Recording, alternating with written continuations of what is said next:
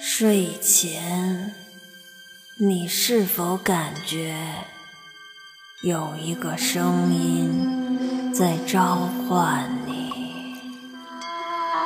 有一双眼睛在盯着你，有一双手在伸向你。既然。无心睡眠，那就听一段鬼猫的睡前鬼故事。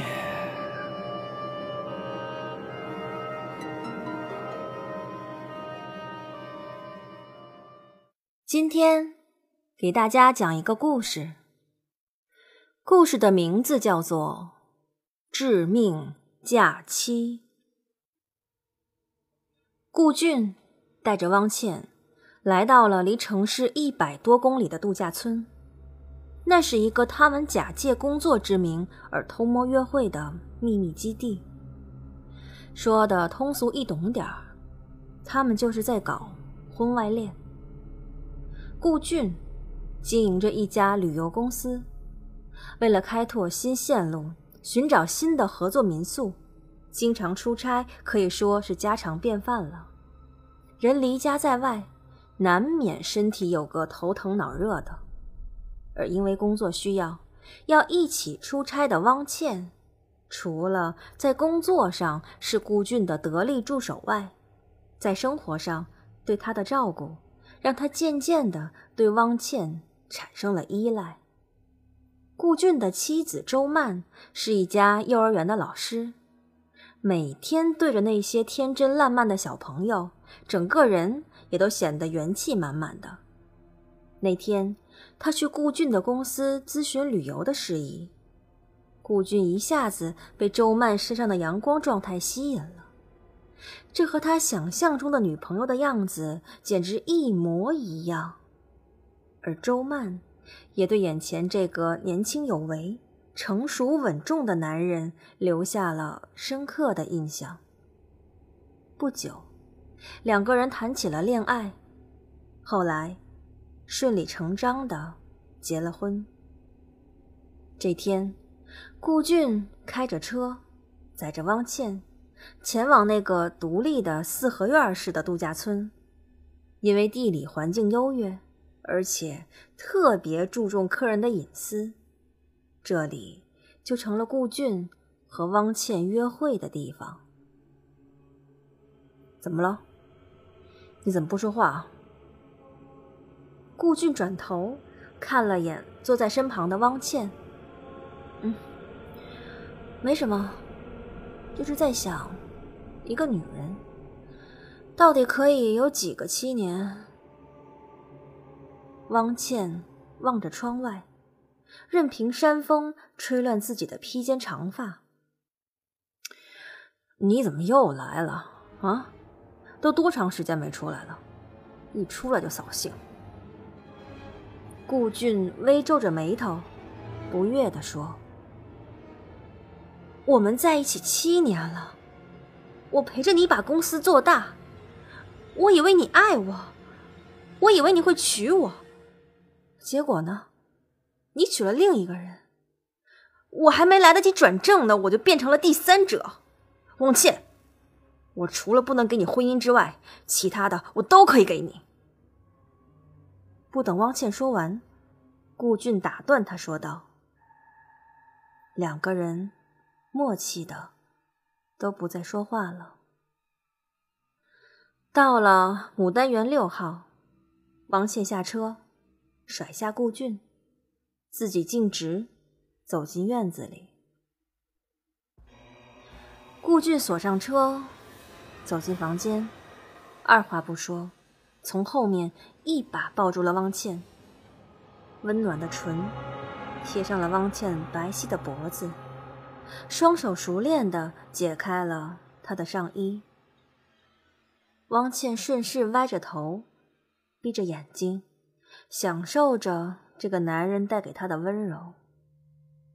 不一会儿，两个人宛如干柴烈火般的纠缠在了一起。温存过后，汪倩随便披了件衣裳，拿起了放在角落里的手机，坐到床前，对着顾俊摆了摆手里的手机。刚才还翻云覆雨的两个人，此刻却都不再说话，饶有深意的看着对方。王倩，你什么意思啊？顾俊有些愤怒的问：“我怀孕了。你知道我这些年为了你留了几个孩子吗？医生说。”如果我再做手术，这辈子都别想当妈妈了。我没什么意思，我想让你离婚，给我和我肚子里的孩子一个名分。我不想让我的孩子出生以后被别人指指点点，我不想被别人说成是破坏人家的小三儿。汪倩举着手里的手机，越说越激动。当初。你跟我在一起的时候，我天真的以为你就是我的未来。可结果呢？你却背着我劈腿，娶了另一个女人。如果今天你不能给我一个明确的说法，那我就把这段录像发给你老婆、公司同事、合作伙伴。我要让你身败名裂！汪倩恶狠狠的说着，眼泪在眼睛里打着转。良久，顾俊羞愧的低着头，他深呼吸了一下，缓缓的说：“当初是我对不起你。”伤害了你，你现在把我手包拿来，我跟我老婆摊牌，跟她离婚。汪倩眼中闪着不可思议的光，她微微张着嘴，迟疑的把顾俊的手包递给他。顾俊背过身，默默的掏出了耳机线，他用眼角的余光。看了一眼身后的汪倩，趁他不备，迅速用耳机线勒住了他的脖子。毫无防范意识的汪倩只觉得脖子一紧，窒息感接踵而至，两只眼睛的视网膜开始充血，本来白皙的肌肤开始变成紫红色。刚开始还奋力挣扎的汪倩。不一会儿，就手脚瘫软，陷在了顾俊的怀里。当天晚上，明月高悬，顾俊毫无留恋的将汪倩埋在了院子里的槐树下。就在他快要埋好的时候，本来晴朗的夜空突然狂风大作，狂风暴雨吹得顾俊身体一个趔趄。他赶忙丢下手里的铁锹，回到了房间，看着窗外突然变化的天气。顾俊的内心一阵恐惧，心脏扑通扑通的跳个不停。他使劲儿的深呼吸，想让自己尽量平静一下。突然，房间的灯一下子灭了。顾俊想让自己尽量不要把这件事儿跟汪倩的事儿联系起来。他拿起手包，头也不回的离开了度假村。开着车，行驶在山路上，顾俊握着方向盘的手不自觉的哆嗦着。他注意到，自己的双手在刚才埋汪倩的时候。沾上了泥土。顾俊开始在车里紧张的寻找着纸巾，就在他寻找纸巾的空隙中，抬头看了眼汽车前方。他突然发现，在离车不远的地方出现了一个女人。他本能的急踩刹车，但是为时已晚。他一下子从那个女人的身上碾了过去，一声急刹车，划破了天际。他的头上渗出了细密的汗珠，一股寒意袭遍全身，接着身上开始不自觉的。起了一片又一片的鸡皮疙瘩。顾俊克制着自己的恐惧，推开车门，下了车，打开手机灯光，他查看了汽车周围，并没有发现血迹，也没有发现衣服、鞋之类的物品。不，不会，人还在车底下吧？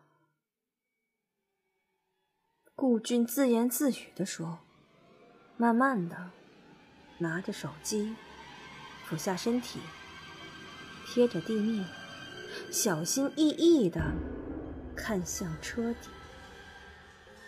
就在他将头探向车底的一瞬间，一个满脸是血、瞪着眼睛的小婴儿正恶狠狠地盯着他。顾俊尖叫了一声，连滚带爬的回到车里。”他也不管到底有没有撞上人，一脚油门，离开了这个他这辈子都不想再来的度假村。在回城的路上，顾俊的身上不由自主的冒着虚汗。也许是车里的温度太低了，顾俊总有种后背发冷的感觉，僵硬的身体甚至已经麻木了他的大脑。突然，耳边传来了宛如婴儿呓语的诡异声音。顾俊吓得一分神，差点撞到树上。他赶忙一个急刹车，喘着粗气，不知所措的呆坐在车里。清晨，顾俊失魂落魄的回到了家，悄无声息的坐到了沙发上，久久回不过神来。一年后，顾俊渐渐的淡忘了这件事儿，一切就好像什么都没发生一样。这天，顾俊带着妻子周曼参加了一个青年企业家论坛，活动的最后安排在了一个郊外的度假村里。晚上，到了现场，顾俊那根敏感的神经一下子被触发了，他开始不自觉的心慌。焦虑，他甚至看到了一个女人的身影，像极了那个他根本不愿回想起的女人。老公，你怎么了？不舒服啊？周曼走了过来，看了眼愣在原地的老公，关心的问。顾俊为了掩饰慌张，赶忙在惨白的脸上挤出了一丝微笑。啊。没，没什么，就是有点头晕，可能坐车坐的时间长了吧，有点晕车。我想回房间躺会儿。走，我们在哦牡丹园六号，我扶着你回院子吧。不等他说完，顾俊惊慌的看着周曼，一副不可思议的样子。怎么了？微信上写的是六号院子呀，进门密码都给了呀。周曼被顾俊看的一时也摸不着头脑，赶忙拿出手机重新确认一下门牌号。我我不住六号。顾俊皱着眉头，斩钉截铁的说：“你怎么了？我们之前来这度假的时候。”也都住六号啊，这还是主管特意给我们留的院子呢。再说了，现在你跟谁换去啊？人家都已经回院子休息去了。周曼不解的看着顾俊，顾俊的脑袋上开始渗出大颗大颗的汗水，不一会儿，就什么都不知道了。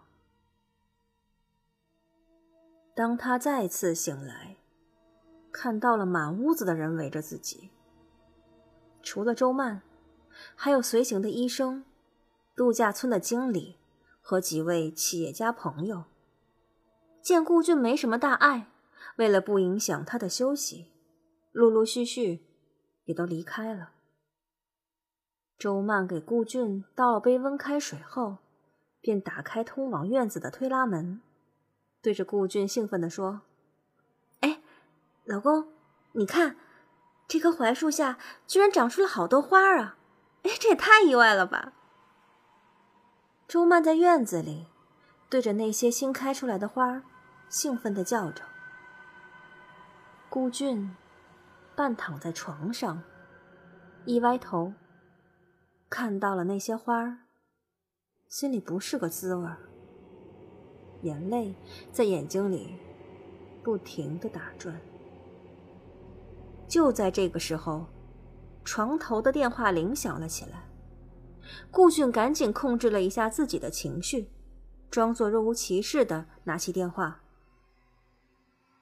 喂，喂，你好。”顾俊拿着电话，对着听筒喂了几声，可是电话就像坏掉一样，没有任何声音。而房间里的灯也开始断断续续的闪个不停。突然，电话里传来了一个女人的惨叫声。那声音，他这辈子都不会忘记。是汪倩。就在这个时候，他感觉有人在拽他的手。低头一看，一个满脸鲜血的小孩，此刻正在床边，面无表情的看着自己。顾俊觉得整个房子和院子已经被汪倩和那个还没出生的孩子诅咒了。他被吓得魂不附体，赶忙跑进了卫生间里。反锁好卫生间的门，靠在门上，吓得满头是汗。卫生间的花洒突然开始爆水，就像水管突然爆裂一样，感觉水随时会挤破花洒。巨大的冲击力甚至将镜子冲击的四分五裂。紧接着，镜子上开始渗出了殷红的鲜血。刚开始，镜子上渗出了一两滴，透过镜子，划出了一条血道子。顾俊不可思议的走到镜子跟前，用手指沾了沾镜子上的血，他确定这不是幻觉。接着，开始越来越多的血涌了出来。顾俊吓得赶忙躲进了已经开始蓄水的浴缸里，水慢慢的没过了他的小腿，顾俊一个没站稳，摔在了浴缸里。本来还清澈的热水瞬间变成殷红的鲜血，顾俊真的害怕了，傻眼了。他现在就算是去投案自首，也不想在这里待一分钟。他扶住浴缸两侧的防滑条，努力的站起来。但就在他使劲站起来的瞬间，从浴缸里突然伸出了两只手，将他一把按回了浴缸。顾俊猛地挣扎，双腿用力的蹬着，他现在只想活着。血液。没过了顾俊的头，他能感觉到血液的腥味儿，黏黏的液体涌进了鼻子里、耳朵里和嘴里。终于，在呛了几口液体后，从满是血液的浴缸中跳了出来。湿滑的地板上，让顾俊几次想站起来，最后都以失败告终。他瘫软的坐在地上，开始无助的嚎啕大哭。眼泪朦胧中，他看到一个满身污泥的女人，手里牵着一个小男孩，站在自己不远的地方。顾俊用颤抖的声音问：“你，你，你到底想让我怎么样？”女人和孩子并不说话。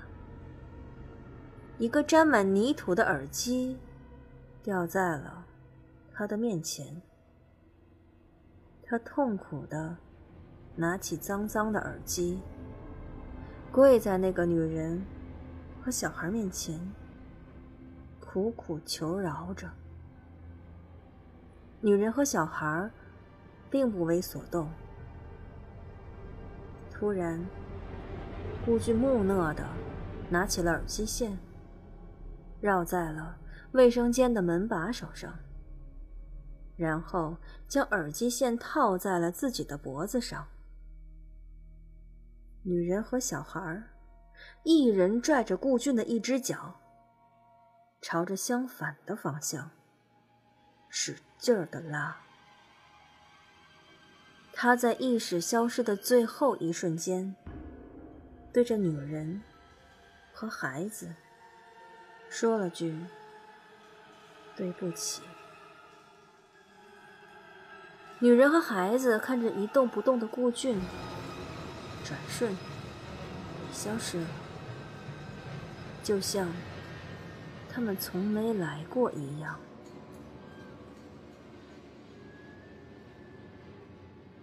今天的故事讲完了，我们下期再见。